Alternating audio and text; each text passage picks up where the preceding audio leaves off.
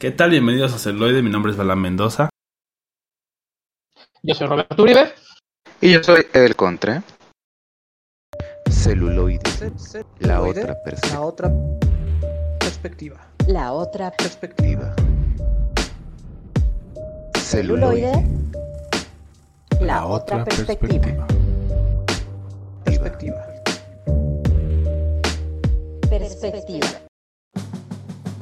Así es, ya estamos de vuelta aquí en Celuloide, la otra perspectiva, con el episodio número 123 en el 2022.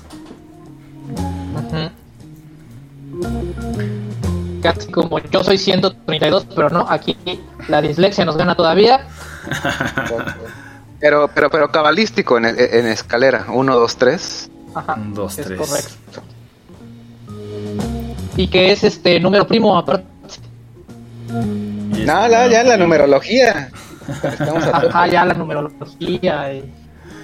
Y los planetas nuevo- alineados y todo el pex. La- la nueva- Ajá. y, y- y, oye, bueno, para los escuchas que, que están en vivo, pero quienes nos escuchan con delay, eh, hoy entra el verano, exactamente 21 de, de junio. De junio, así es. Pues correcto. Con buenas lluvias, al menos aquí en la Ciudad de México. Entonces, Es correcto. Esto estaba viendo Torrenciales que casi, que casi se inunda mi casa otra vez. en las noticias. Oh La, demonios. la- la lluvia, la lluvia que tanto afecta al centro de la ciudad les caía muy bien en el norte del país. Sí, Ajá. no. Pero, Aquí tenemos tanta ola que cayó en Oaxaca también. Eso les caería re bien. O eso es excesiva. ese es No, no, no, excesivo. eso ya es- Eso ya es, sí. Es- es- eso, eso ya es demasiado. y Aquí el señalador electrónico me dice: Este no es el podcast de política, cambien de canal. Les recuerdo que, de van, eso no a, hablamos. se van a dormir los, los y las fans así de qué pex a qué le sintonicé. Y aquí no es como antes en Ah. la radio que, que te pasabas, ¿no? Con la manija. A quien todavía les tocó un radio así. O quien todavía tiene un radio así de que te pasabas y ya estabas en otra estación, ¿no? Aquí no. No, está como más cañón. Aquí Así, no. ¿lo- ¿Los hackearon Aquí- o aquí qué? Ya están hablando de política y el pedo. Aquí entran a, a territorio selecto de cine. Y pues vamos a hablar de cine, empezando con el chorizo. Pues bueno, de mi parte, pues malas noticias para el MCU. Puesto que Ezra Miller está siendo no vetado, pero sí encapsulado, sería la palabra. Entonces lo están separando de toda la promoción de la película de Flash. Y algunos rumores de Radio Pasillo Producciones con esta nueva directiva de, Discovery y este Warner. Pues por lo visto ya, ya lo van a quitar de la película, o eso se está diciendo. Entonces, Cuello. aparentemente nunca vamos a ver Flash. Esa película nunca existió. No vamos a tener Flash, Flashpoint. Porque por lo visto de Miller no sabe comportarse en sociedad. Este, nada más para complementar, eh, doctor, dos cositas. Eh, en chismes, ya un poquito más en, en, en celuloide de cotilleo, así de, de- de- del corazón. En celuloide rosa. Exactamente. Se, se habla de, se habla de tres directrices. La primera, estrenar de Flash, pero que Ezra Miller no participa en ninguna promoción de nada. Absolutamente nada. Segundo, este, esperar a que Ezra Miller se comporte, aprenda, utilice su comportamiento de visitas, cosa que, cada día hasta parece que lo, pican todavía más, cosa que la veo poco plausible. Y tercera y última, eh, la película y fingir que jamás pasó. Y ya por cuarto, porque tres nunca es suficiente, eh, no es del MCU, doctor, es del, de- del DC. CU. Ah, sí, perdón, del DC. Pequeño, pe- pequeño con Pequeña fe- compañías. Fe de ratas, pequeña fe de ratas. Yo ya quiero que salga Amalgam Universe, donde Sí, no, lo mejor y lo peor de. Estaría, est- estaría, y, y, bueno, no, ta- no tanto Flash, pero sí, este, Flash es el que salta entre universos, o sea, podría, o sea, ta- tanto potencial desperdiciado Ajá. porque en- en- en- por ahí dicen que para que un artista sea muy, muy, muy grande, que tiene que tener una mente caótica, llena de problemas. Pero este Ezra Miller como que se lo tomó como reto. Le dijo, tengo que ser un desmadre. porque, porque sí soy talentoso, pero te- te- tengo que demostrar que, que mi vida personal es todavía más caótica que mi vida actoral. Y pues bueno. y pues bueno, ¿qué se necesitaría para que existiera Amalgam Universe? Simple. Disney toma nota. Lo único que tienes que hacer es comprar Discovery. O hacer que Discovery ya no quiera Warner. Y entonces ya. O sea, Warner. o sea, o sea pelea billetazos. Así, pero para pronto. Ah, exactamente. y ahora sí, hablando del MCU, nos está marcando su primer gran fracaso. Puesto que esta serie, conocida como La Chica Marvel, o la nueva Capitana Marvel, la Niña Marvel, no está teniendo los niveles de audiencia que se estaban proyectando, ¿no? Ya mañana se estrena su tercer episodio y no está llegando, digamos, el nivel de descargas, entonces ya le está perfilando como un fracaso, Eh, a diferencia de sus otras fíjese- series en la plataforma. Fíjese, doctor, que eh, yo he tenido la oportunidad de ver, de estrenar El, Poder de la Amistad de, Disney Plus y he visto Miss Marvel. No se me hace mala, simplemente tiene muy mala fama. O sea, eh, a final de cuentas, la Capitán Luchona tuvo que luchar, tuvo básicamente que luchar con, con, unos, eh, con unos prejuicios porque sí, o sea, te, te, te quieren meter hasta por la sopa que el patriarcado es malo y que bla, bla, bla. Y con la verdad, Brie Larson podrá ser muy bonita, pero realmente como actriz, sí, sí, deja, deja- no sé, como que no llena como tal. Es insoportable, dilo, es insoportable. Eh, entonces, entonces que de Por más que- repente, entonces, que- entonces que de repente te ponen un personaje que, vaya, en los cómics es, es muy obvio. Eh, Miss Marvel ha pasado por varias este, etapas en los cómics y es muy normal que tenga fans, pero aquí sí es como de neta, o sea, nadie la conoce, nadie, o sea, la premisa es que se todo el mundo, o sea, si ya, si- ya en, el, MCU conocían, digamos, para los, personajes, conocían a los superhéroes, como que proliferó este conocimiento por una entrevista, una, una entrevista de podcast que dio Ant-Man, y de repente todos tienen superfans, y hay una chica que es super, super mega fan de Captain Marvel, no se siente orgánico. No, no, no a ese grado, a un, a un fanatismo tan, tan grande, pero no está mala. De hecho, está, está bastante bien enfocada, al menos no se pueden quejar tanto de meter nada más mezcolanza multicultural. Sí tiene muchos buenos, muy, muy buenas referencias, referencias al islamismo. Y no está tan mala. Simplemente, pues, no sé, como que realmente nadie esperaría el hitazo. Pero vaya, vale la pena darle una oportunidad. Yo lo intenté y la verdad es que no aguanté el primer capítulo. O sea, tal vez no estaba de buenas ese día, pero pues tal vez la siguiente semana me dé una ya con tres capítulos así como de dar un maratón y a ver si puedo. Mire, mire, se, se lo voy a poner así. Es, espero, espero con más ansias. O, o- o- sí. No, no, no está no estoy desbordando de alegría, pero espero con más ansias y al día ver Miss Marvel que Obi-Wan. Eso está bueno, ese, es- ese es buen, Así de entretenido buen resumen. Sí. No, pues ya me ganaste porque pues la verdad es que a mí me igual. Se me fue todo el, Cariño, el aprecio. presupuesto. Ajá, el, el presupuesto manteniendo a, Ewan McGregor. ¿No? Entonces fue así como. Lo demás se fue la- abajo. y por otro, Con cinta de otro lado, este, la banda, la banda así. La policía de DC tiene miedo de que Black Adam tenga su humor muy parecido al de Shazam.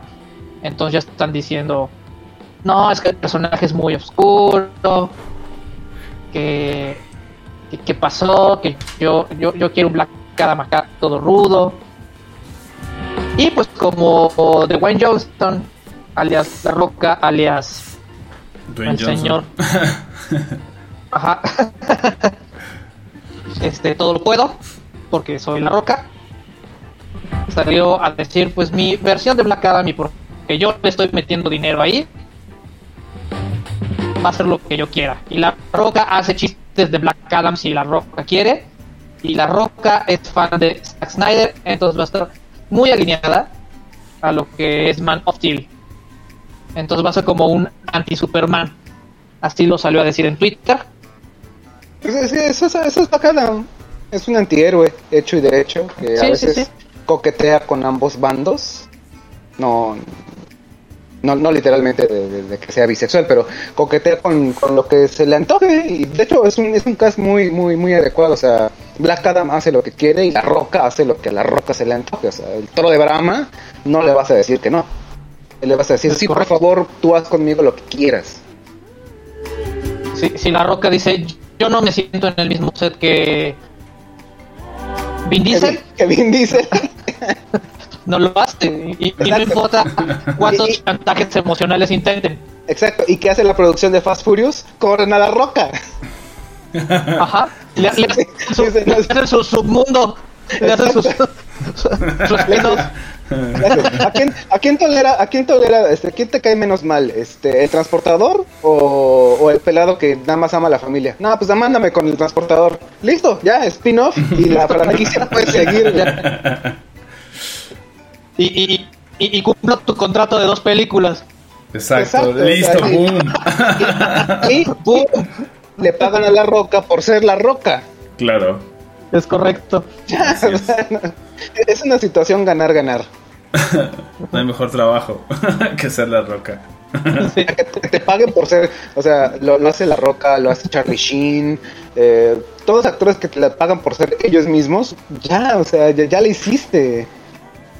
Por Sí, si recuerdan, nuestro episodio anterior se trató de eso. De que le pagan por ser Por ellos ser mismos ellos en pantalla y disfrazarse. en pantalla. ¿Qué, qué más hay? Ah, bueno, y pues ya este, se estrenó Buzz Lightyear. Exacto, cines con, y la con mucha polémica, polémica. Polémica que yo creo que está pasada de faena, ¿no? O sea, creo que hemos visto cosas peores y los niños han visto cosas peores en una trata, pantalla grande.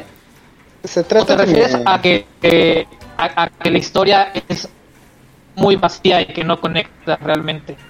Eh, mira, eh, sin entrar en spoilers, eh, este, Lightyear me gustó, así, en general, es una muy buena película, pero está mal enfocada, porque, y la culpa, la culpa la tiene justamente como empieza, ya que básicamente, eh, un, un pequeño paréntesis, una pequeña alerta de spoiler se abre, eh, te mencionan que esta película como tal fue la que vio eh, Andy, el dueño de todos los juguetes en, Toy, en la saga de Toy Story, Ajá. y que lo hizo comprarse el muñeco, bueno, pues, comprarse el muñeco de Buzz Lightyear.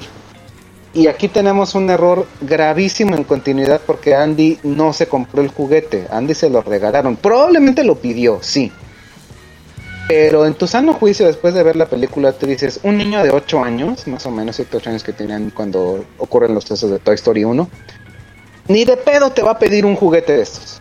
¿Por qué? Porque a menos de que sea un niño muy geek, muy Star, muy de Star Wars, muy trekkie, muy de sci-fi, no le va a llamar tanto la atención esta película, que de hecho está bastante buena y, rememora muchas, este, evoca muchas este, sagas de ciencia ficción.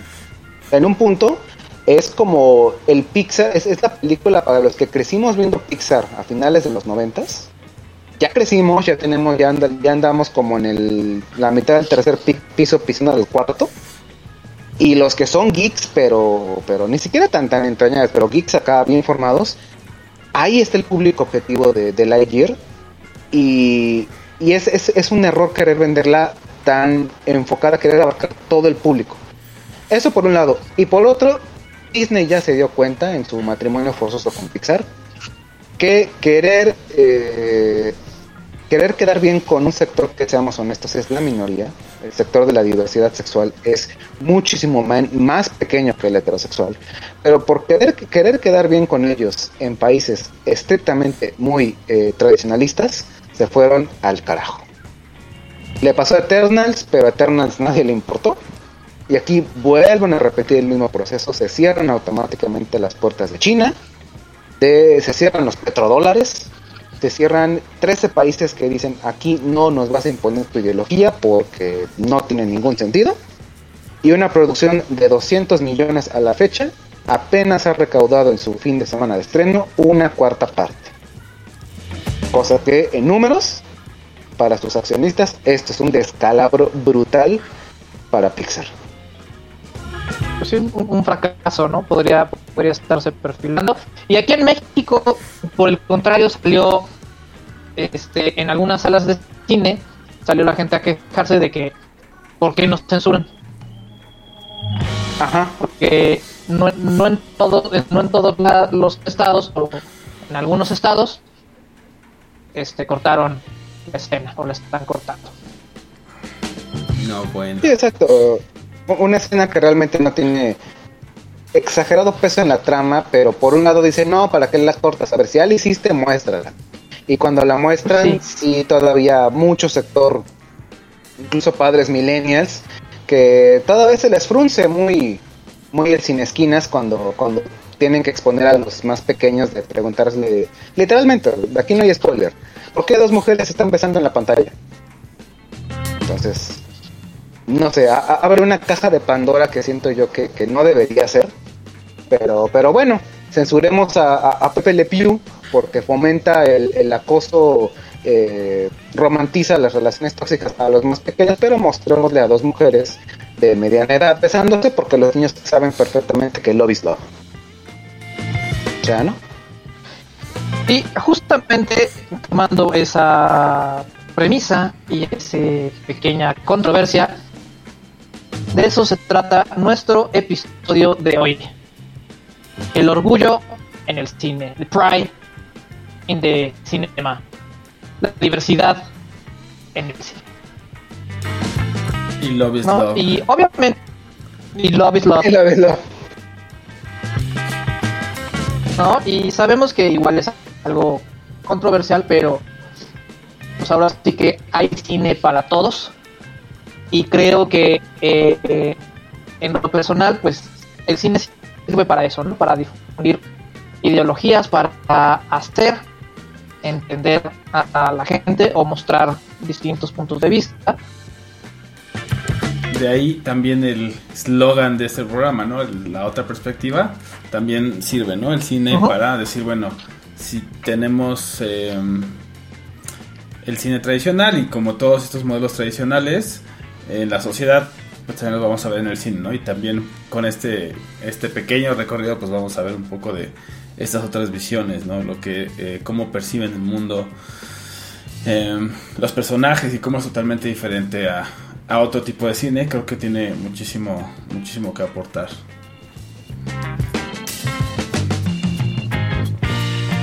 Es correcto. Y pues vámonos, ¿cómo nos vamos? ¿Quién dice yo? ¿Quién dice Yo yo? digo- ¿Tú dices yo? ¿Quién dice yo? Yo, yo digo yo. Adelante, mi ciela.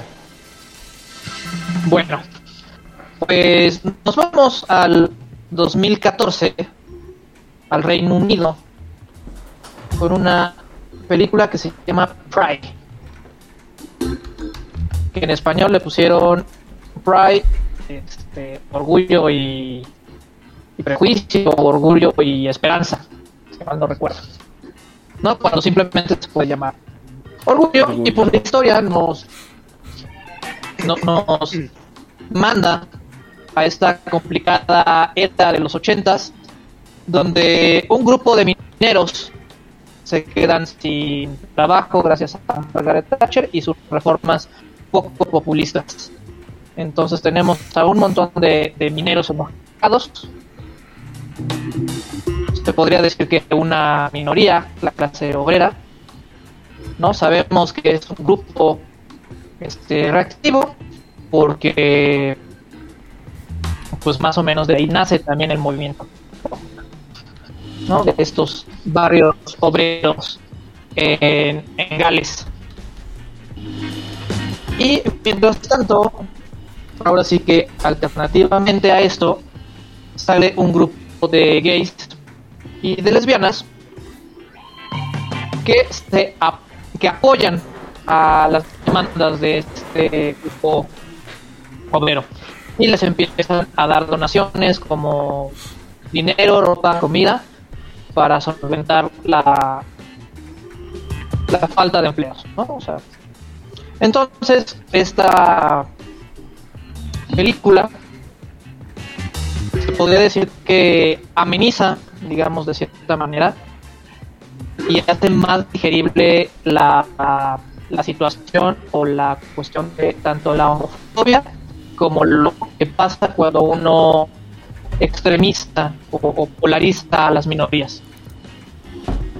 ¿No? Llena de momentos muy, muy emotivos, ¿no? Nos muestra tanto el lado luminoso como el lado oscuro de lo que pasaba en, en los 80 en Gales y cómo es que algunos miembros de la comunidad, imagínense, pues son mineros, ¿no? Me recordó también un poco con Billy Elliot cuando dice, no, pues es que yo me quiero este, dedicar al ballet. Y entonces aquí hay ciertos grupos extremistas que dicen, ¿cómo vamos a permitir que los gays nos ayuden? Claro. Y con todo este misticismo del SIDA que también no estaba Sí que estaba muy en boga en los Pues no. ochentas y era la, la amenaza Es y correcto. estaba muy asociado a... Y que no se sabía realmente qué era, pero eh, in- inmediatamente el populismo. Ah, es que es la enfermedad de los gays. es correcto. Entonces, exacto. con toda esta carga este encima, pues vemos cómo estos dos grupos van limando asperezas y, y bueno, ya no les quiero contar más porque esta película vale la pena ver y nos recuerda que a veces las minorías no son tan débiles o no están tan indefensas si logran unirse. Si, tenemos unen. esta este, este punto en común, ¿no? Claro. y, y lo fuerte que pueden llegar a ser. Porque a veces también al gobierno le- les conviene tener a la banda polarizada cuando, cuando no. Entonces esta película por medio de, de distintos momentos muy emotivos y de situaciones que te van desarrollando los personajes. Y un dato interesante. O sea, el guion de esta película está, está basado en un documental que se hizo un año después. O que se empezó a, a- a grabar un año después. Entonces tenemos este anécdotas tenemos situaciones. No me acuerdo ahorita del, nombre del documental, pero después se los pongo eh, en la página para que vean los dos y vean cómo se romantiza y, y se le da, digamos, un, un sentido a, a este tipo de situaciones sociales, ¿no? Entonces muchas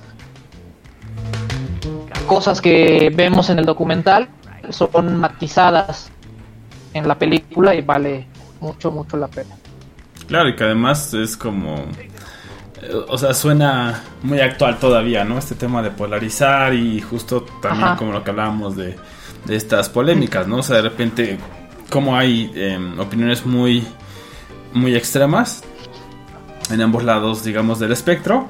Y este y bueno, pues también nos invitan, ¿no? Todas estas películas creo que nos invitan justo a, a reflexionar, ¿no? Y eso que decías, pues también es muy importante. De hecho, la selección del soundtrack tiene que ver con, eh, con la unión, ¿no? O sea, eh, con- esta convergencia de diferentes grupos que a lo mejor aparentemente no parecen tener las mismos, los mismos objetivos y que ya después se dan cuenta que, que puede que sí, ¿no? Pueden tener un montón de, de puntos de convergencia. Es correcto. Y pues bueno, los dejamos ahora con algo de Pride y regresamos con más orgullo en el cine aquí en celuloide. La otra perspectiva.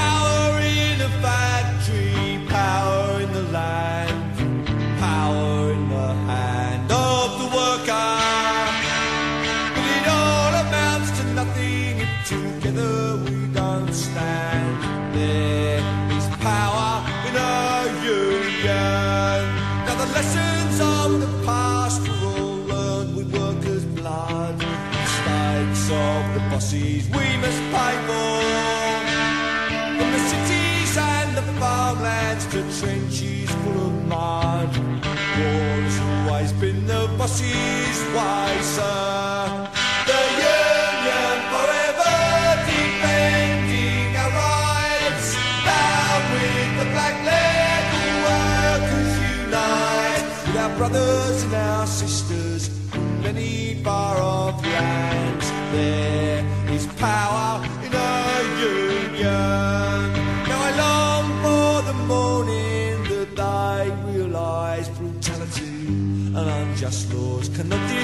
time.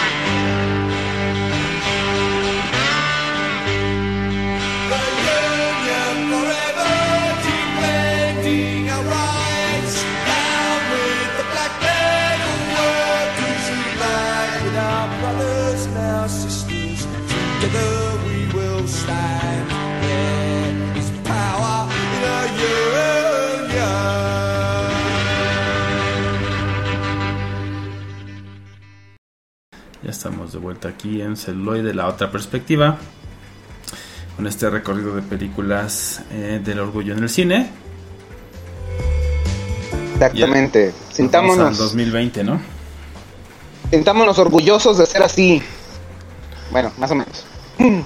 Porque, para todos los amantes del cine y de Broadway, como si no hubiera ya suficientes estereotipos, tenemos una bonita historia que ha sido adaptado a bastantes veces. Eh, de hecho, aquí ya no hay ninguna sorpresa. Si, son amantes del teatro o si viven en México y no les afectó su bolsillo la pandemia, pues seguramente han ido a ver una de las obras más eh, autoproclamadas por el más carismático y divertido conductor que Telehit nos ha brindado. Pero aquí la vamos a ver en versión de película con el Sheldon Cooper más eh, humano, más eh, no científico y gay que pueda existir. Y es Los chicos de la banda. Exacta, exactamente, exactamente. Exactamente. Uno de los protagonistas, eh, Jim Parsons, eh, lleva el papel principal de Nike, un muchacho que vive en, me parece que es Nueva York la, la- ciudad, pero Nueva York de la década de finales de los 60, o sea, prejuicios a más no poder, y que junto con su novio no novio le celebran eh, la fiesta de cumpleaños de un amigo en común que tienen, Harold, que no lo había identificado hasta los créditos, eh, magistralmente hecho por Zachary Quinto, que sí, no lo, no lo, no lo, no lo distinguí sino hasta el final, pero yo dije, tu cara me suena. ¿Dónde, dónde, dónde Me haces conocido. Sylar eres tú. Exactamente. Exactamente. Eh, eh, eh, Finalmente el señor Spock ah, dejó su, su parte vulcana y dijo, soy humano, pero aparte humano inclusive. Y bueno, este es un grupo de totalmente estereotipado gay. Tenemos a Mikey, que es como digamos el chico todo refinado, todo cool, que vive solo y medio amargado. Como que con esa dualidad de estoy devotamente católico, pero soy gay su no novio, que no recuerdo bien su nombre, pero que va como que de flor en flor, viendo que dónde está como que lo bueno, ¿no? Eh, Emroy me parece la diva, la mariposa del grupo que, que literal sale de, su apartamento o de su edificio y el portero se le queda viendo así como de, ah, ya está loquita, ya, ya va a ser de las suyas. Este, otro muchacho, el afroamericano, que también se, come con los ojos a, a cualquier este, hombre que va en el, en el tren suburbano. Y eh, una pareja, una pareja, un hombre en sus 40, 50, divorciado, con su también eh, novio que se la pasa también como que picando de flor en flor, y Harold, el cumpleañero, que es todo, es como que un poquito todos estereotipos en uno, judío, en sus 30, ya no pesca nada, y pues cada vez está más amargado porque pues te imaginas ya, ya pasar de un gigolo a ser como que todavía no estaba de moda el sugar daddy, pero pues no tenía como que tampoco dinero. Hmm. Y pues todo podría quedar más o menos ahí, una pista de, de, gays. Si, llegaron a ver de 12 hombres en pugna, más o menos como que por ahí va, la onda, es una locación, es el apartamento de Mikey. No pasamos a más, hay una serie de flashbacks, pero que se nota que estiraron el presupuesto bien chingón. Y a la ecuación aparece Alan. Eh, Alan es un eh, compañero universitario que tuvo Mi- Mikey en la universidad, pero que cuando llama a Mikey tiene un problema como, como fuerte. De hecho, eh, al menos como espectador a mí me, me deja como que, ¿sabes que A lo mejor él está, tiene una enfermedad terminal, o sea, está muy, muy triste, muy, muy, este, como que algo le llega y necesita hablar con, con Mikey sí o sí. Pero cae a la fiesta y pues obviamente Mikey le dice a la banda, a ver, chicas, eh, se me moderan porque viene mi amigo hetero, entonces yo no quiero broncas. Llega Alan y pues todos están de control, porque a final de cuentas uno, uno pues no, no oculta ni, ni, elige lo que es. Y salen todo tipo de desavenencias, todo tipo de, de conflictos. La, la fiesta empieza a subir de nivel entre alcohol y marihuana. Y como que en un punto cuando ya... Exactamente, en un punto donde ya Alan ya está como que incluso se, se madrea al mariposón del grupo. Y ya entre copa y copa, eh, Mikey dice, ¿saben qué? Es el momento de, de la función principal. Vamos a hacer un juego. Y completamente, completamente fuera de sí, eh, Sheldon Cooper. O sea, aquí ya, aquí ya Jim Parsons eh, dejamos- lo dejamos como persona. Aquí es, es- es Sheldon Cooper en su máxima expresión no científica. Completamente desaforado, completamente enloquecido. De aquí vamos a hacer lo que yo diga, porque bla bla bla. Es más, es más, dice, vamos a, vamos a jugar el juego del teléfono. Todos, ¿y eso qué es?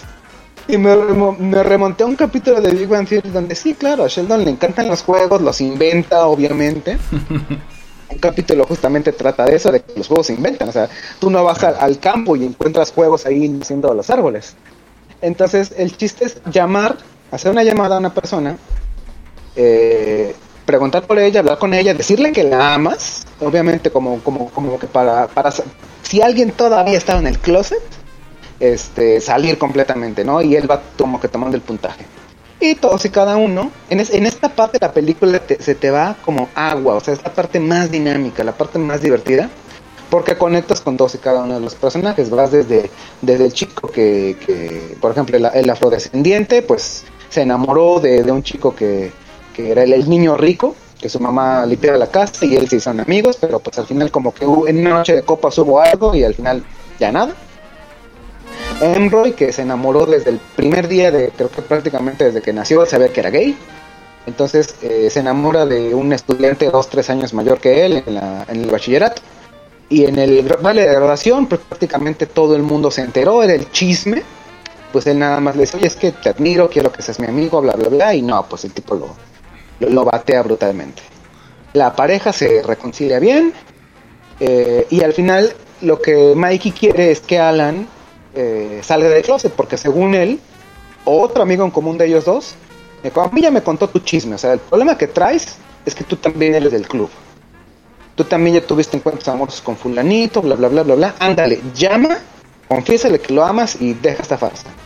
Y lo que hace Alan es llamar a su esposa, decirle que la ama y que pues en un par de días regresa a su ciudad donde, donde viven, que estaba nada más de viaje de negocios. Aquí pues ya nos vamos en picada al, último acto. Todos empiezan como que a ir. Todos le dicen a Mikey, ah, chavo, este, qué buen anfitrión eres, qué divertido, este, Ay, como que ya se me, ya, ya recordé por qué siempre nos juntamos en tu casa. Bueno, bye. Y termina con una nota algo algo anticlimática, porque realmente si bien varios conflictos que se van surgiendo durante la película se van medio resolviendo, al final sí es como de bueno, y Alan, ¿cuál era el problema? Sea, de hecho, eh, leí un poco el guion que, que, que- existe de la obra de teatro, y está hecho así, para que al final el espectador eh, arme, el, arme el final que quiera. Alan es gay, pues a ti te latió, pues es gay. Alan solamente quería ver a Mikey porque son amigos, adelante. O en mi caso, para mí que tenía una enfermedad terminal, porque en algún punto de la impresión de, de, de- de golpear a Enroy, le dice, ¿sabes qué? Quiero acostarme, me siento muy mal, va al baño a vomitar, se acuesta. Dije, mmm, esto se me hace como que tratamiento de cáncer, pero vaya, o sea, qued- quedan como varias interrogantes que como que ya al final no cuajan. Eh, Mikey va a la iglesia, toma misa de 12, toma, toma misa de 12 y este y al final tenemos una, una, una escena de él corriendo en una a las 12 de la noche en una eh, Nueva York que acaba de llover. Y listo. Como que como que no sé me dejó como que con todo. un vacío me dejó con un vacío porque en serio eh, empieza la fiesta empieza el desmadre y cuando ya se meten a la casa porque justamente empieza a llover estaban en un como balconcito empiezan a llover se meten a la casa y aquí cuando empieza el juego de borrachos, cuando empieza el pleito entre Alan y Emroy, la, la, este, la película se va a tope. O sea, realmente en los en el juego del teléfono, pero es que se te va como agua. Y es una película de dos horas. Porque yo recuerdo que más o menos la, la vi medio por tiempos, pero como que en el, en el juego del teléfono me clavé. Se pone Y chido. Bueno, también a, lo mejor exploras todos los personajes o te da como el tiempo de, conocerlos en una manera diferente. Porque me imagino que en el acto Exacto, y- 1 los presentan. Y después Los como que, ajá. ¿no? Sí, y, y, y qué te digo, son, son estereotipos, pero, pero descarados que, bueno, ahorita ya, bueno, populan, ¿no? Si, si dices una, una película medio de Pride, o sea, ya sabes para, para qué vas. Pero cuando te dan ese 4 o 5 minutos de desarrollo individual en el juego del teléfono, híjole, es que dices, no, es que quiero saber más, o sea... Vale la ¿qué- pena qué- totalmente. ¿En qué terminó? Y, y desafortunadamente son historias muy tristes. Es, es verdaderamente eh, muy, muy desalentador. Te deja como que, como que al momento del calor de, de, de- de la pelea, de los gritos, de, de sacar todo lo uno que lleva adentro, el que se divorció de la mujer porque realmente se enamoró de un hombre, el que siempre ha sido gay, el chico que se enamoró del, del hijo de la patrón, de, de la, del patrón de su mamá, este, todas esas amenicias, dices, ok, quiero saber más, el personaje es rico en, en- en lore, pero son historias que sí, o sea, no sé, te, deja, te dejan con un sabor así como de, híjole, qué, qué, qué- qué amargo, te deja un sabor entre agridulce, más agrio que dulce. Pero Es es, que es- yo creo es- que, que eso va a ser algo que, que van a tener en común, ¿no? Varias de estas películas, porque al final, pues es eh, una comunidad que no ha sido aceptada, ¿no? Tradicionalmente. Entonces, pues Exacto. esto también se, se ve en las películas, ¿no? Como esta lucha eh, porque se respeten sus derechos. Al final, si nos vamos como al grado último, pues son- o sea, tenemos derechos universales, ¿no? Derechos humanos universales, que no dependen de raza, de ninguna característica que podamos tener y que sabemos que el mundo pues no funciona así. Entonces en esas películas vemos de repente todo lo que se tienen que enfrentar, ¿no? Eh, personas que, pertenecen al colectivo. O sea, nada más con dos escenas, cuando, cuando justo al principio, cuando Emroy se va y que su casero se le queda viendo con este pinche defecio que onda, y cuando la parejita termina diciéndose, eh, se aman, o sea, como comparten casa, comparten departamento, le habla al casero y le dice, oye, te quiero dejar un mensaje, soy fulanito, le quiero dejar un mensaje a tal. Ah, ok, ¿cuál es el mensaje? Te amo. Y se entiende que el casero, le, porque no escuchamos, nada más escuchamos un lado, pero se entiende que, que- que le responde así de, perdón, ¿qué dijiste? O sea, sí, lo que escuchaste, dile que lo amo. Ah, sí, bueno, bye. O sea, es, es, es, es, es mediados de los 70s, principios de los 80s, así a tope. O sea, to- toda la, toda, toda la, la poca tolerancia, verlos como bichos raros, o sea, a final de cuentas, eso, ¿no? Como personas eso no, no, no cambia nuestra calidad humana, pero sí, ve- ve- verlo justamente, bueno, y y es, nada más un, un como, como que entremés, ¿no? Pero haberlo vivido en esa época sí debe haber sido eh, todavía más duro. Porque ahorita realmente pareciera que no. Pero sí, o sea, ver una pareja gay en la calle tomados de la mano besándose es como de... "Eh". Todavía acá los boomers que todavía tenemos actualmente sí los pueden ver.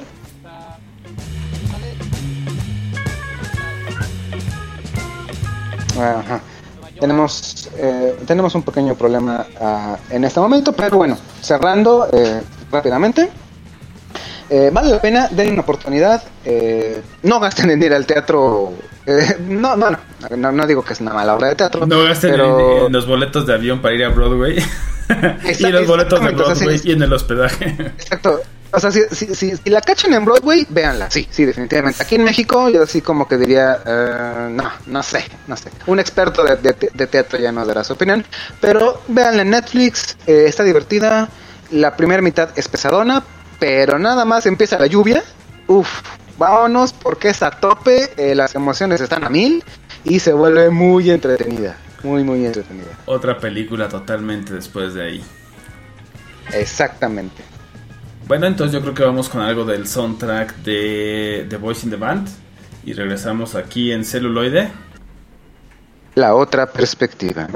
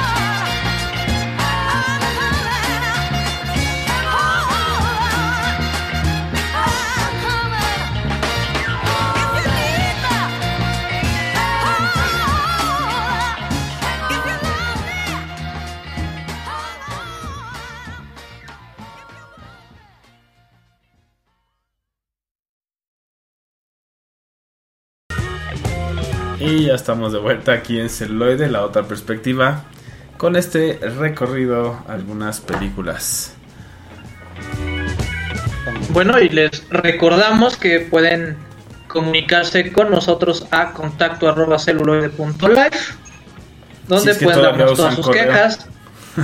si todavía usan correo, ¿no? Deberíamos de, de mandar un WhatsApp, ¿no? Así, habilitar un WhatsApp. Estaría bueno. Yo creo que sí. ¿Te imaginas, Mm, te imaginas la, la cantidad, la cantidad de dick pics que van a llegar a ese número? no, por favor. Es correcto. Recuerden que Es y eso ya escuchen el brunch erótico para que más o menos, ¿no? Ahí la etiqueta de, de mandar nudes y demás es siempre que sean no te la piden- solicitados. exactamente. Si no te la piden, Explícitamente. no la mandes. o sea, exacto. Y, y por eso énfasis Sí, en sí, sí. explícito. ¿No? Porque Exacto, de repente o sea, hay gente si que no mandas- entiende. Con letras mayúsculas, así de. Digan, quiero tu pack. Exacto. Exactamente, que le escriban Balán Mendoza, yo quiero tu pack. Exacto. Y, Y de repente, Y entonces yo les diré, no. link, y de repente tú le dices, link, lo. Sí. Exactamente. no estaría Si, mal, ¿eh? quiere- si quieres mi pack, tienes que pagar por él. Paga. Pues sí, digo, ¿no? Porque hacer, como decía el guasón. Cuando eres bueno en algo, nunca lo haces gratis. o sea, Sí. pero bueno, Ah, entonces yo sí puedo, yo, yo sí puedo mandar mi pack gratis. siempre que te lo soliciten. Exactamente. Sí me lo solicitan. Sí, no, no. Lo contrario, na nice. Exacto. Pero yo creo que sí vamos a habilitar un WhatsApp eh, más adelante para que los y las elefants nos manden mensajes directos y pues ya, recomendaciones y etcétera, etcétera. Y, y audios. Exacto. Que no sean de odio. Exacto, o al menos pónganle el disclaimer, ¿no? Les voy a tirar hate y ya, pues ya sabemos si lo escuchamos o no. Correcto. Pero bueno, Pero bueno, con- continuando. Con, eh, miren, estamos coordinados, señores. exacto. Así directamente. Qué wifi ni qué nada. Vamos con la siguiente parada que es Kinky Boots de 2005. Que también curiosamente es eh, inglesa. Como la de Pride. Y bueno, aquí vemos... eh, me gusta mucho, es, un- es una muy buena película. O sea, eh, de, de- cinematográficamente, vaya. O sea, como la fotografía es también muy buena. Diseño de vestuario es, también excelente. Pero me gusta mucho que también toca como un poco ese tema, a lo mejor no como en Pride, de que se unen, pero sí como estas convergencias a nivel a lo mejor más individual, ¿no? ¿Por qué? Eh, bueno, vemos a un niño que crece con su padre y su padre tiene una fábrica de zapatos. ¿no? Eh, estos zapatos Oxford. eh, y bueno, hay unos tres modelos clásicos para caballero, ¿no? Y bueno, en algún momento pues está como enseñándole y vemos cómo le va enseñando a través de las épocas eh, el oficio de, de los zapatos, ¿no? Y después vemos que se va a Londres con su prometida, con eh, mucho pesar de su padre, ¿no? Para después estar eh, en su primer departamento con su prometida y recibir la fatídica eh, llamada que le informa que su padre ha muerto. Entonces eh, regresa a, Northampton, que es el, el pueblito donde vivía su papá, donde está la fábrica. Y pues bueno, empieza un poco a, ver cómo está, en qué estado está la fábrica. Eh, inventario, órdenes de compra, etcétera. Y se da cuenta de que está en un estado bastante, bastante malo, ¿no? O sea, de que hay contratos que se perdieron y entonces tienen ahí los zapatos se siguen haciendo de manera normal, pero no se están vendiendo, ¿no? Tienen muchos menos compradores. Entonces, pues obviamente le entra, le entra el pánico y dice, no, pues tengo que recortar personal y empieza a recortar personal. Y después una de las personas a las que eh, le dice o le informa esta situación, pues le dice, bueno, pues, eh, ¿por qué no haces algo, no? O sea, ¿por qué no mejor buscas un nicho o algo eh, como otras empresas u otras eh, fábricas de zapatos han, han hecho, ¿no? Como que se queda con ese pensamiento y entonces eh, en una noche que está por ahí bebiendo en un bar, sale y ve que, unos eh, tres personas están persiguiendo a una chica, ¿no? Entonces corre a asistirla. Y em, pues bueno, los distrae, ella se libera, se quita sus botas y con el tacón les va a dar a los eh, maleantes y le da a él, ¿no? Entonces le da en la cara, lo noquea. Los otros dicen, no, pues ya vámonos, ya esto ya se, ya se fue muy, muy lejos, ¿no? Se van y, lo dejan. Entonces eh, ella lo lleva a su casa, de repente ya despierta y todo, y se da cuenta de que es Lola, o ella se presenta como Lola. pues bueno, es una, una drag queen, ¿no? Que de hecho está interpretada por... Eh, se me olvida su nombre, así que eh, se los voy a decir un momento. Chiwetel Ejiofor, que podrán recordar eh, por Doctor Strange, por ejemplo, y otras tantas películas más. Bastante buen actor. Él es Lola, ¿no? Y creo que también hace así un papel eh, maravilloso. Pero bueno, conoce a Lola y eh, pues bueno, a través de, la película vamos viendo cómo eh, con esta chica, la que iba a despedir, em, que se llama Lauren, empiezan como a ver esto, ¿no? Este puede ser el nicho, ¿no? Justamente los, los drag y las drag queens. Eh, ¿Por qué? Pues porque la, la fisonomía o el peso de repente no le ayuda al tacón. Entonces, ah, pues podemos inventar un nuevo tacón y empiezan a desarrollar todos estos nuevos modelos eh, diseñados exclusivamente para eh, drag queens. Entonces eso también le da como mucho, mucho sentido. Tiene muy buenos chistes ese humor inglés tan característico. Obviamente con este tema también de lo sexual, ¿no? Y, y de la diversidad. Entonces Lola es eh, una cantante de... Es una drag queen, pero que vaya, hace, hace espectáculo en un cabaret. Entonces también eh, por el lado de las canciones vale muchísimo la pena. Y pues bueno, cómo, cómo se ayuda, ¿no? Y también ahí algo que me gusta mucho es cómo tratan es... eh, el tema de repente de los prejuicios también, ¿no? De estos sesgos eh, por parte de Charlie, que es el, el- hijo que hereda esta fábrica de zapatos, y como también, o sea, no entiende del todo a, a Lola, ¿no? O sea, no entiende que eso es qué es una drag queen o, o- cuál es ese mundo, pero sabe que hay un nicho, entonces por un lado está tra- tratando de entender y por el otro pues sí tiene todos estos sesgos que eventualmente pues le generan conflicto con, con Lola, ¿no? Se los dejo un poco abiertos para no decirle exactamente qué. Vale muchísimo la pena esta película. Eh, Si les gustan los musicales, si les gustan las drag queens, si les gusta RuPaul, esta película les va a fascinar. O sea, es como totalmente el estilo y muy divertida. Entonces lo van a entender súper bien y es eh, muy bien dirigida. Grandes actuaciones también. Y este y bueno, pues por ahí tiene ahí un par de nudos. De nuevo no quiero spoilearlos. Sé que es una película de 2005, pero valen muchísimo la pena como ver cómo se cómo se anuda y luego cómo se desenreda la historia y tenemos ahí un final. Es, es un final feliz, muy divertido, muy entretenido, con muchas canciones. Y pues bueno, esa, esa es Kinky Boots. Bueno, pues ahora los dejamos en este mundo queer con algo de Kinky Boots y regresamos con más películas y más minorías aquí en celuloide. La otra perspectiva.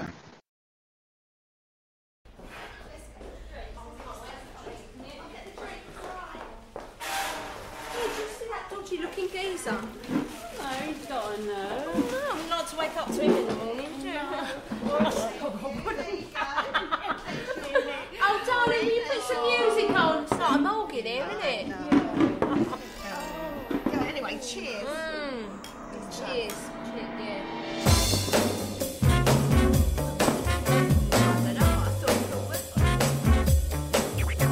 I once met a man with a sense of adventure.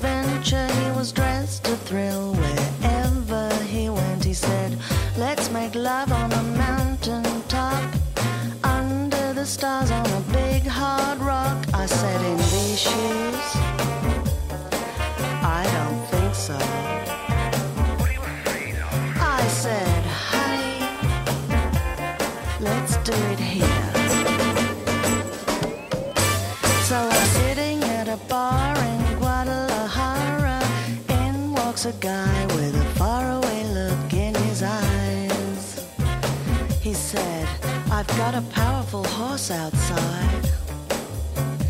Climb on the back, I'll take you for a ride. I know a little place we can get there for the break of day. I said, in these shoes. No way, Jose. I said, honey, let's stay right here.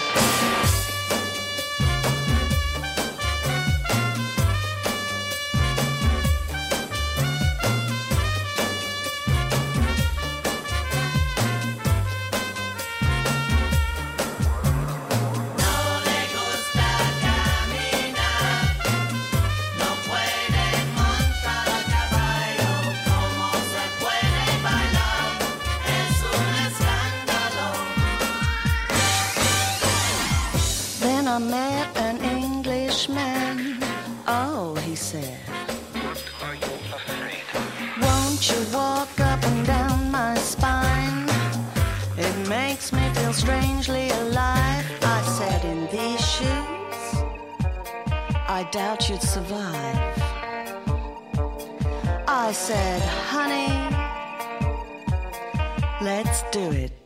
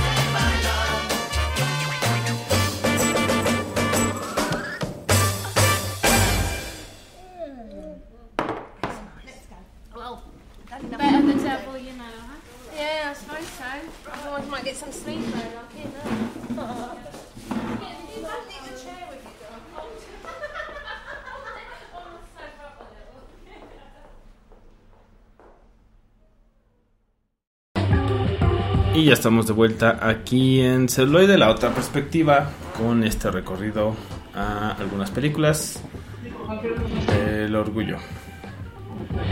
Así es. Y pues eh, vamos a hacer una pequeña parada. Eh, en este pequeño ejercicio de cuestiones de LGBT, en la pequeña listita que hacemos antes de entrar siempre al aire, eh, me tocó hablar de una que la, incluso la tuve que ver dos veces porque nunca le encontré lo LGBT. Es más un musical, La La Land. Y pues así está entretenida, sí tiene romance, pero no tiene nada de nada del movimiento. Hasta que me dijeron, no, güey, la lana no, ve Moonlight. Dije, ah, ok. Ay, perdón. Entonces, la parada que nos compete en este momento es la sí ganadora del Oscar, Moonlight. O Sí, Luz de Luna. con nueve nominaciones. Exacto. Y que al final nos dio uno de los mejores momentos. No, reitero, el segundo mejor momento en los Oscars en tiempos recientes. El primero ya saben cuál es, fue los Oscars de este año, pero de eso hablaremos en otro momento. Bueno, aquí eh, tenemos una historia muy bonita, dividida en tres partes, y que por eso sientes la película. No es muy larga realmente, es un poquito menos de dos horas, pero que también es un sube y baja de emociones bastante, bastante eh, fuerte, con, con mucha potencia. Eh, una historia también eh, marcada a mediados del siglo pasado, más bien por de los 70 más o menos, donde eh, nos narra una historia de un individuo que, si la memoria no me falla, se llama Chiron, el personaje, y en tres facetas muy importantes de su vida. Eh, empezamos como con The Little, o El Pequeño, donde eh, estaban haciendo, se, se marca justamente una, un- una de las, al menos cuestiones que me gusta más a mí del cine. No lo cuen- no, no, no, no, no cuentes cómo es, enseña cómo es. En una escena donde vemos un barrio realmente pobre de Miami, eh, lo que podría ser alguien que se dedica a business medio, ilegales, y a un pequeño siendo eh, perseguido, donde lo único que escuchamos ahí de fondo es, te vamos a dar, agárrenlo, por marica, por bla bla bla. Entonces dices, ah, ok.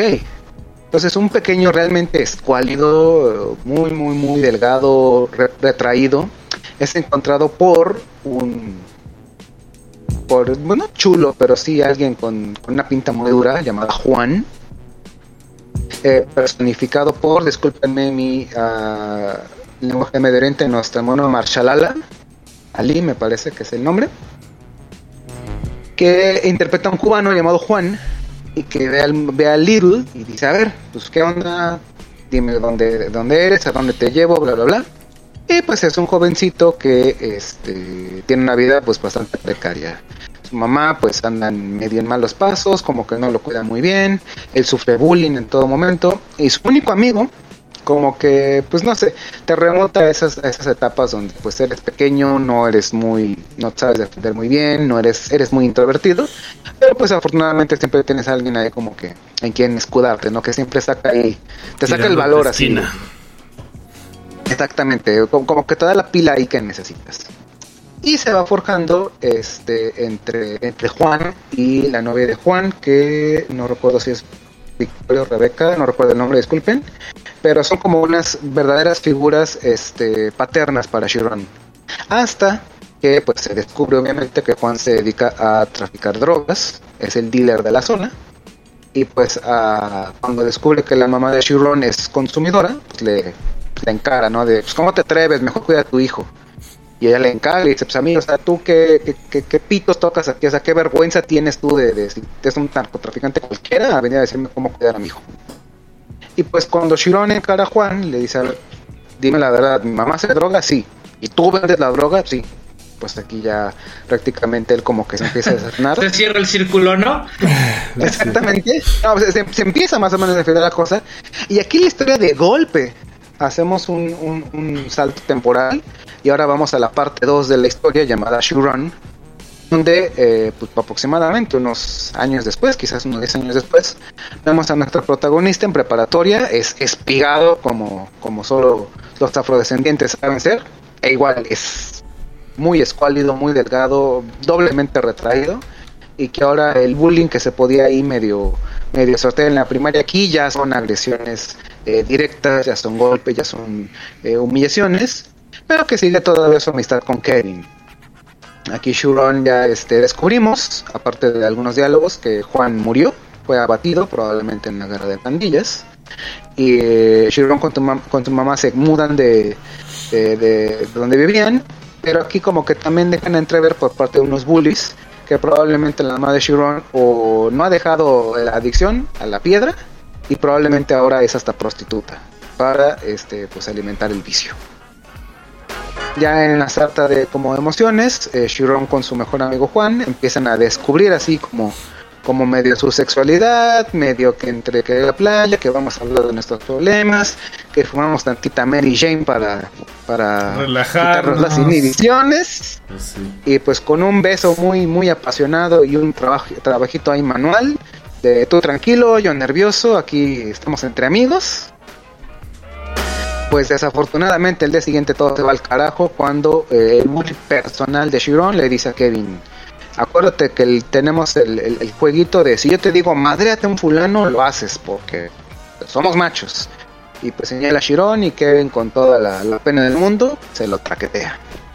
Y Chiron en un acto completamente obvio, lleno de ira, le rompe una silla al bully en medio de la clase y ahí sí, la policía se lo lleva directo a la juvenil, sin escalas, y de nuevo tómala, salto temporal, donde ahora vemos a Black, al hombre, a la, a la mole de músculos que se ha converti- convertido Chiron, ya prácticamente ahí, aquí el círculo ya se completa, ahora ya es un, es un clon de Juan, totalmente empeluchado, con dientes de titanio, manejando un auto que dice vendo drogas y y que tiene pues una vida pues ya realmente de, de- de tipo duro. Realmente él está entrenando ya como, como Black a la siguiente generación.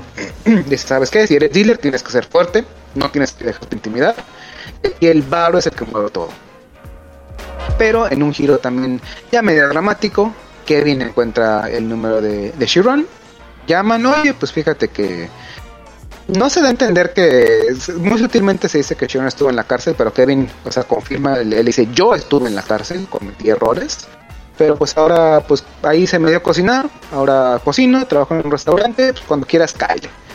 Eh, pues en ese momento se deja ir, empieza ahí a hablar así, a retomar la amistad, Kevin le confiesa a Chiron que se casó, que tuvieron un hijo con, tu, novia de preparatoria, aquí como que se va un poco de caída nuestro protagonista. Y pues ya en el acto final que yo mismo me, me autosaboteé porque vi el contador que faltaba para, terminar la película. Está disponible en HBO. Contrátenos y patrocínenos. eh, la película termina abruptamente diciéndole Chiron confesando que, que nunca ha estado con nadie más después de este incidente en la playa. Entonces con una mirada realmente enternecedora le dice, neta, o sea, ¿de verdad te has estado guardando para mí? Y pues la película termina con una nota algo, algo un poco tristona, agridulce, con ambos abrazaditos, realmente demostrando un amor genuino el uno por el otro, eh, a la luz de la luna, porque están completamente oscuras, nada más con la poca luz que les entra por la ventana, y créditos finales. Aquí abruptamente terminamos de golpe. Y el negros que son. ¿Qué tal el soundtrack? Está bueno, ¿no? Eh, está bastante bueno, muy emotivo. La primera parte, eh, estos- este tipo de películas a mí me gustan porque hasta prá- prácticamente te dicen como, como más o menos en dónde emocionarte, ¿no? Son tres, básicamente tres mediometrajes mezclados eh, coherentemente. La primera parte es como que la, la- la cargada de emociones, hasta parece, si la ves, como que sientes que estás viendo una segunda parte de una película que, que, nunca existió. No, no, no, no, no es buena con los detalles. No te, te agarra, si te agarra completamente desprevenido, chingaste, vas a estar un buen rato en la incertidumbre. La segunda del adolescente es la más dinámica, es la más cargada de emociones, la que se te va como agua. Y el tercer acto sí es como de, ajá, bueno, y, o sea, deja también mucho, mucho, mucho a la, a la imaginación.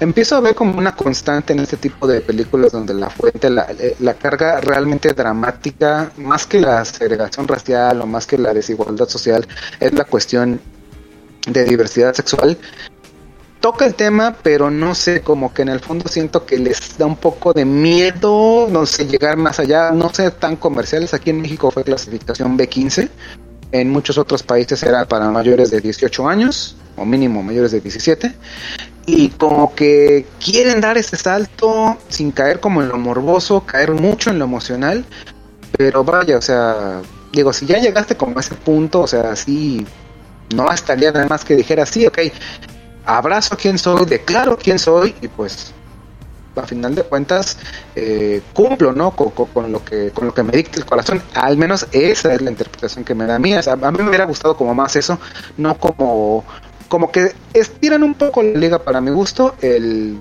que el espectador decida no o sea aprecio mucho que, que no no no menosprecien mi inteligencia pero también dejarlo claro sin ningún tipo de duda es también algo que pues se agradece mucho Pues algo que tiene esta, a mí me gusta eso que, que es muy tra- teatral, ¿no? En el sentido de que tenemos primer acto, segundo acto, tercer acto, ¿no? O sea, se plantea el personaje, tenemos el pedo y tenemos la, la resolución. Y por otro lado, también creo que es una película de, de autodescubrimiento, ¿no? Así tipo la de Childhood, donde vemos este desarrollo del personaje y que lo único que él está buscando es su lugar en el mundo, ¿no? O sea, un chico bueno, criado en un barrio malo. exacto Un barrio difícil. Exacto, las, la- la- las malas decisiones que a final de cuentas, incluso, incluso ni siquiera que tomamos directo o indirectamente, que prácticamente nos marcan hacia dónde vamos a, a ir. Digo, a final de cuentas siempre queda la, la decisión, ¿no? Pero eh, a final de cuentas el entorno en el que estás te marca y te dice prácticamente, mira, este es el punto A, ahí está el punto B. Oye, pero no quiero ir, no te queda de otra. O sea, ese, ese, si te quieres aventar al C, pues como quieras, pero... Quién sabe pero- si llegues. o sea, yo, yo te digo de que llega, llegas madreado al B, sí, sí llegas. Pero al C, pues, ahí, dale, ¿no? O sea, como quieras, pero básicamente el entorno en el que estás prácticamente puede hasta cierto punto definir quién eres, qué vas a hacer, casi hasta cierto punto tu destino. Y a veces remar contra corriente o a veces incluso dentro de todo ese mal ámbito en el que estás sacar la mejor versión de ti. Porque sí, Chiron a final de cuentas es un narcotraficante, pero no es una mala persona. De hecho, incluso Juan. Juan es una figura paterna que se ve desde principio a fin y no es mala persona. En un punto cuando ve a la mamá de Chiron le dice, por favor, o sea, hazle caso de tu hijo, o sea, hazle caso a tu hijo, cuídalo, o sea, tienes, tienes un hijo que te necesita. Y la otra le responde, o sea, tú quién pitos eres para venir a hablarme de moralidad si tú, o sea, todo, todo lo que tienes es por la droga. O sea, por mí, por yo valer pito, es que tú tienes dinero. Y, y en grande, o sea, realmente es, es, el, es el dealer de esa zona. Es así. Pero yo nunca te dije que te metieras mierda. Exactamente, pero so- son cosas muy potentes y que, o sea, da gusto verlas. Re- realmente Sí. eh, uno entiende por qué, por qué realmente esta película llegó hasta donde tenía que llegar. A final de cuentas, ya lo hemos, sobre todo yo lo he discutido, un Oscar no significa absolutamente nada. Es, es un concurso de popularidad, pero al menos te da una como que pequeña base. Decir, ok, ya sé a qué voy, esto es una historia que necesito verla, necesito pensarla y sí te deja con un sabor así, o sea, te deja satisfecho, pero en lo personal a mí como que un poquito más de, eh, de, de- de movimiento explícito no hubiera, hubiera quedado para mí un poco mejor, pero vaya, ya es cuestión de gustos, es una historia concisa, potente y que vaya, o sea, te, te, te- remueve por dentro, no solo la cabeza, sino es, es realmente sentimental. Sí, y pues bueno, ahora los dejamos con algo del excelente soundtrack de Moonlight. Y regresamos con más películas y más orgullo aquí en celuloide. La otra perspectiva.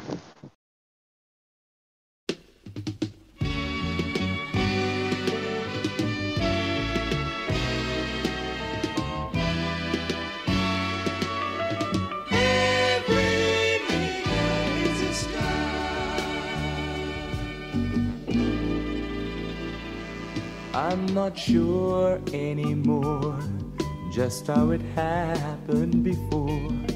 The places that I knew were sunny and blue. I can feel it deep inside this black nigger's pride.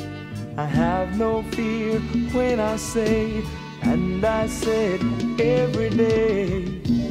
Every nigger is a star.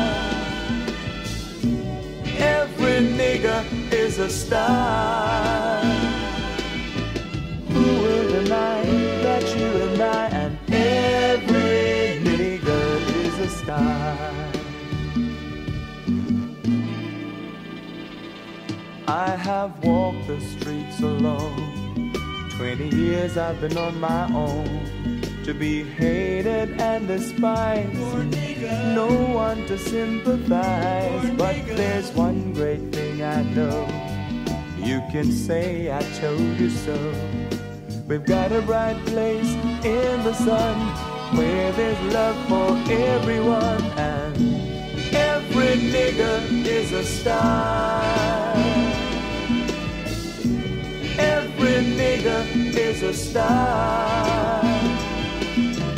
Who will deny that you and I and every nigger is a star? Every nigger's a star. Every nigger's a star.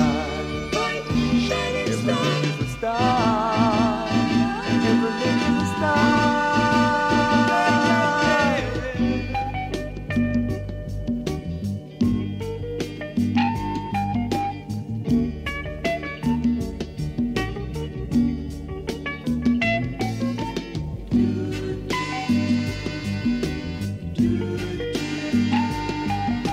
We've got a bright place in the sun where there's love for everyone, and every nigger is a star. Every nigger is a star. Who will deny that you and I and every nigger is a star? Every nigger's a star. Yes, every nigger is a star. Every nigger's a star. Yes, every nigger is a star. Every nigger's a star.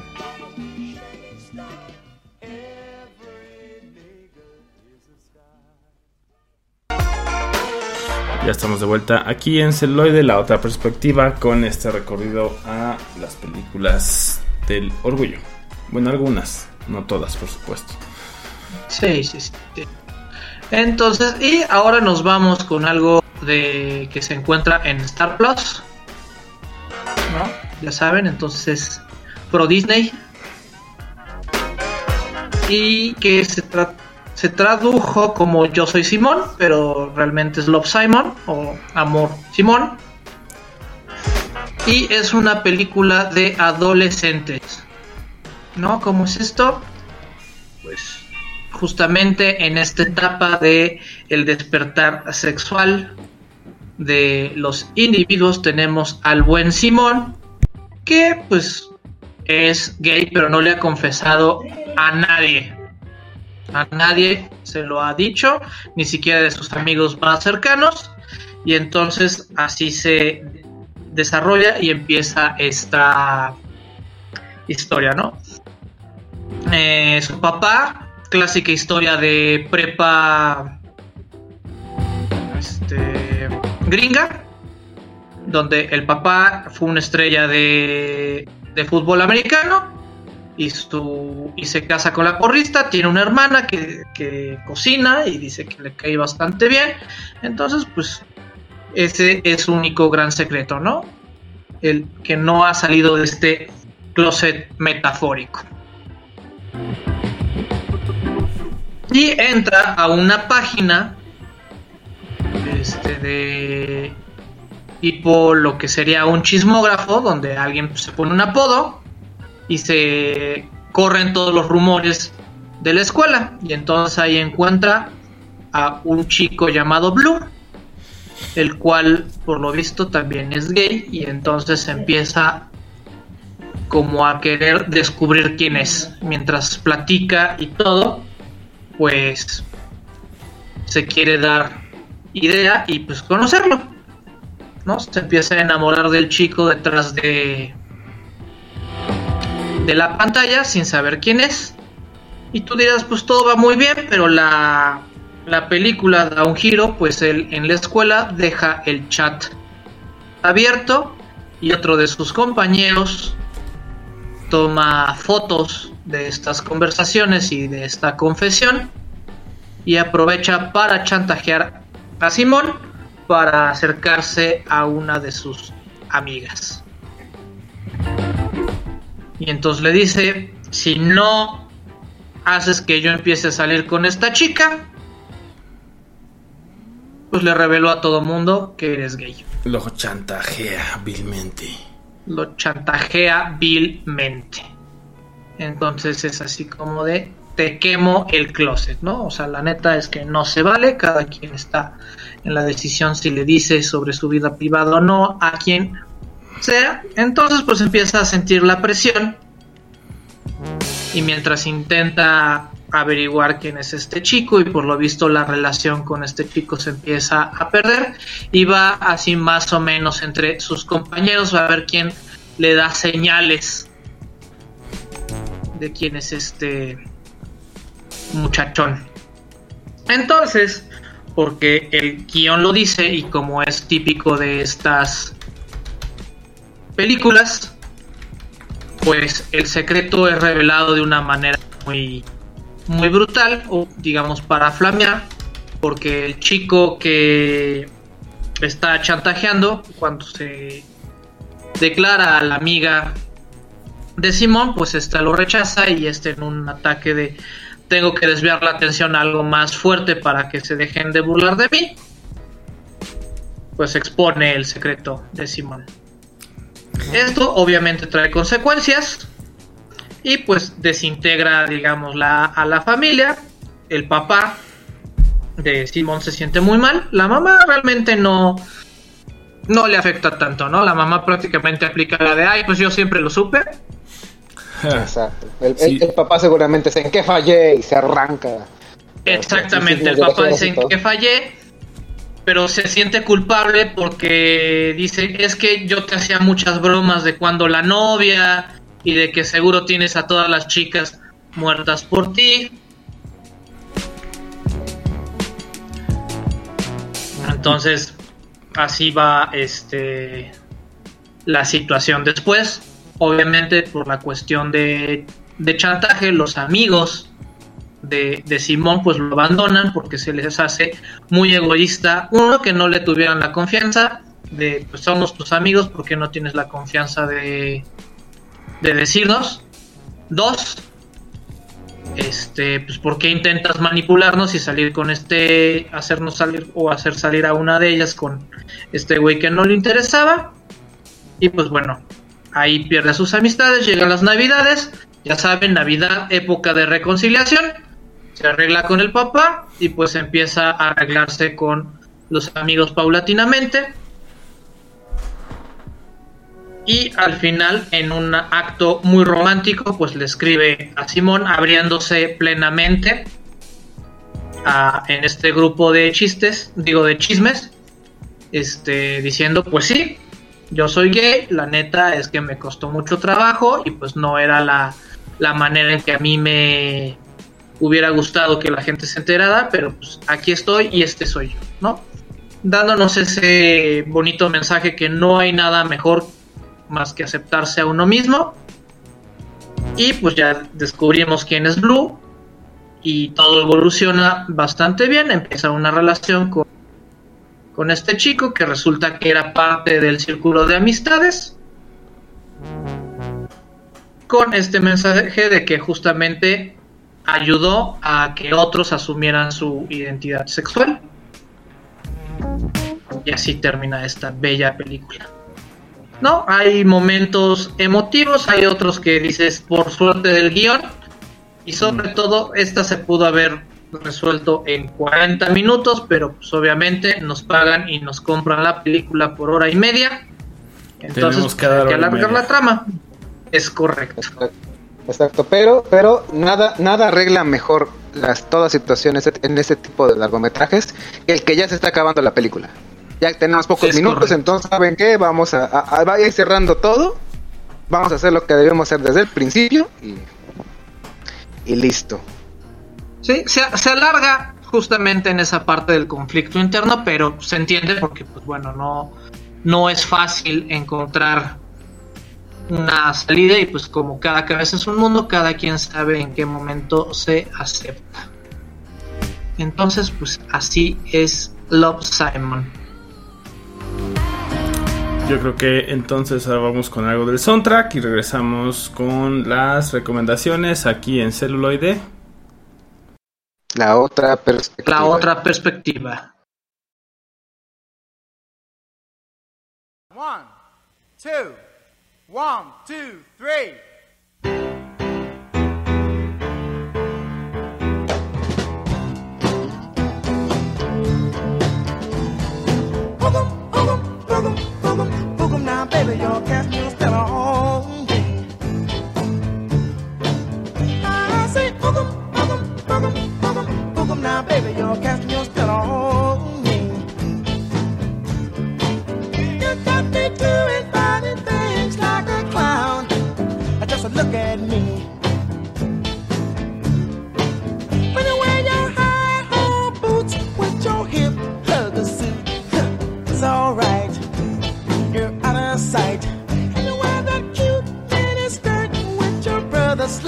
I admit it, girl, that I can't dig it. Now I said, so go, go, go, go, now baby, you got me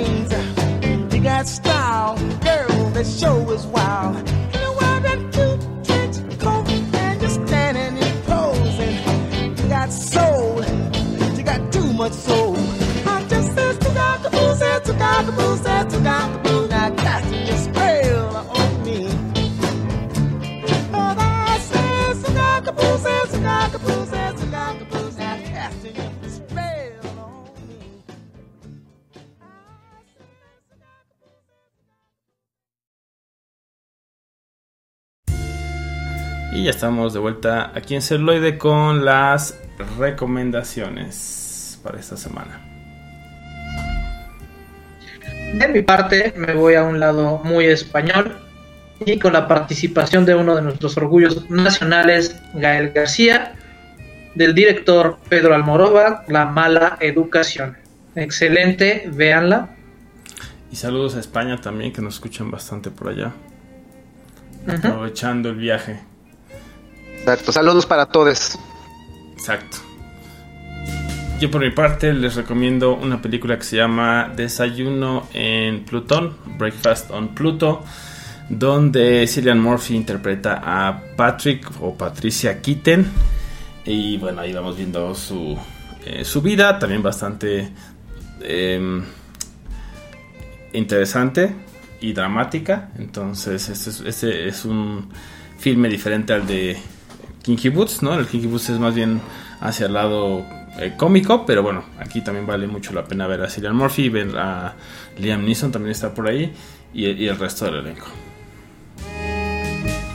Muy bien, y por mi parte, una película de la que desafortunadamente aquí ya se exploró, pero es mi película gay de vaqueros favorita, y es nada más y nada menos que Brokeback Mountain, traducida como El secreto en la montaña, con el queridísimo y desaparecido Heath Ledger, Jake Gyllenhaal, Anne Hathaway, y pues con la dirección de Ang Lee, que nos demuestra que los vaqueros de Marlboro son más que machos estereotipados, todos tienen su corazoncito.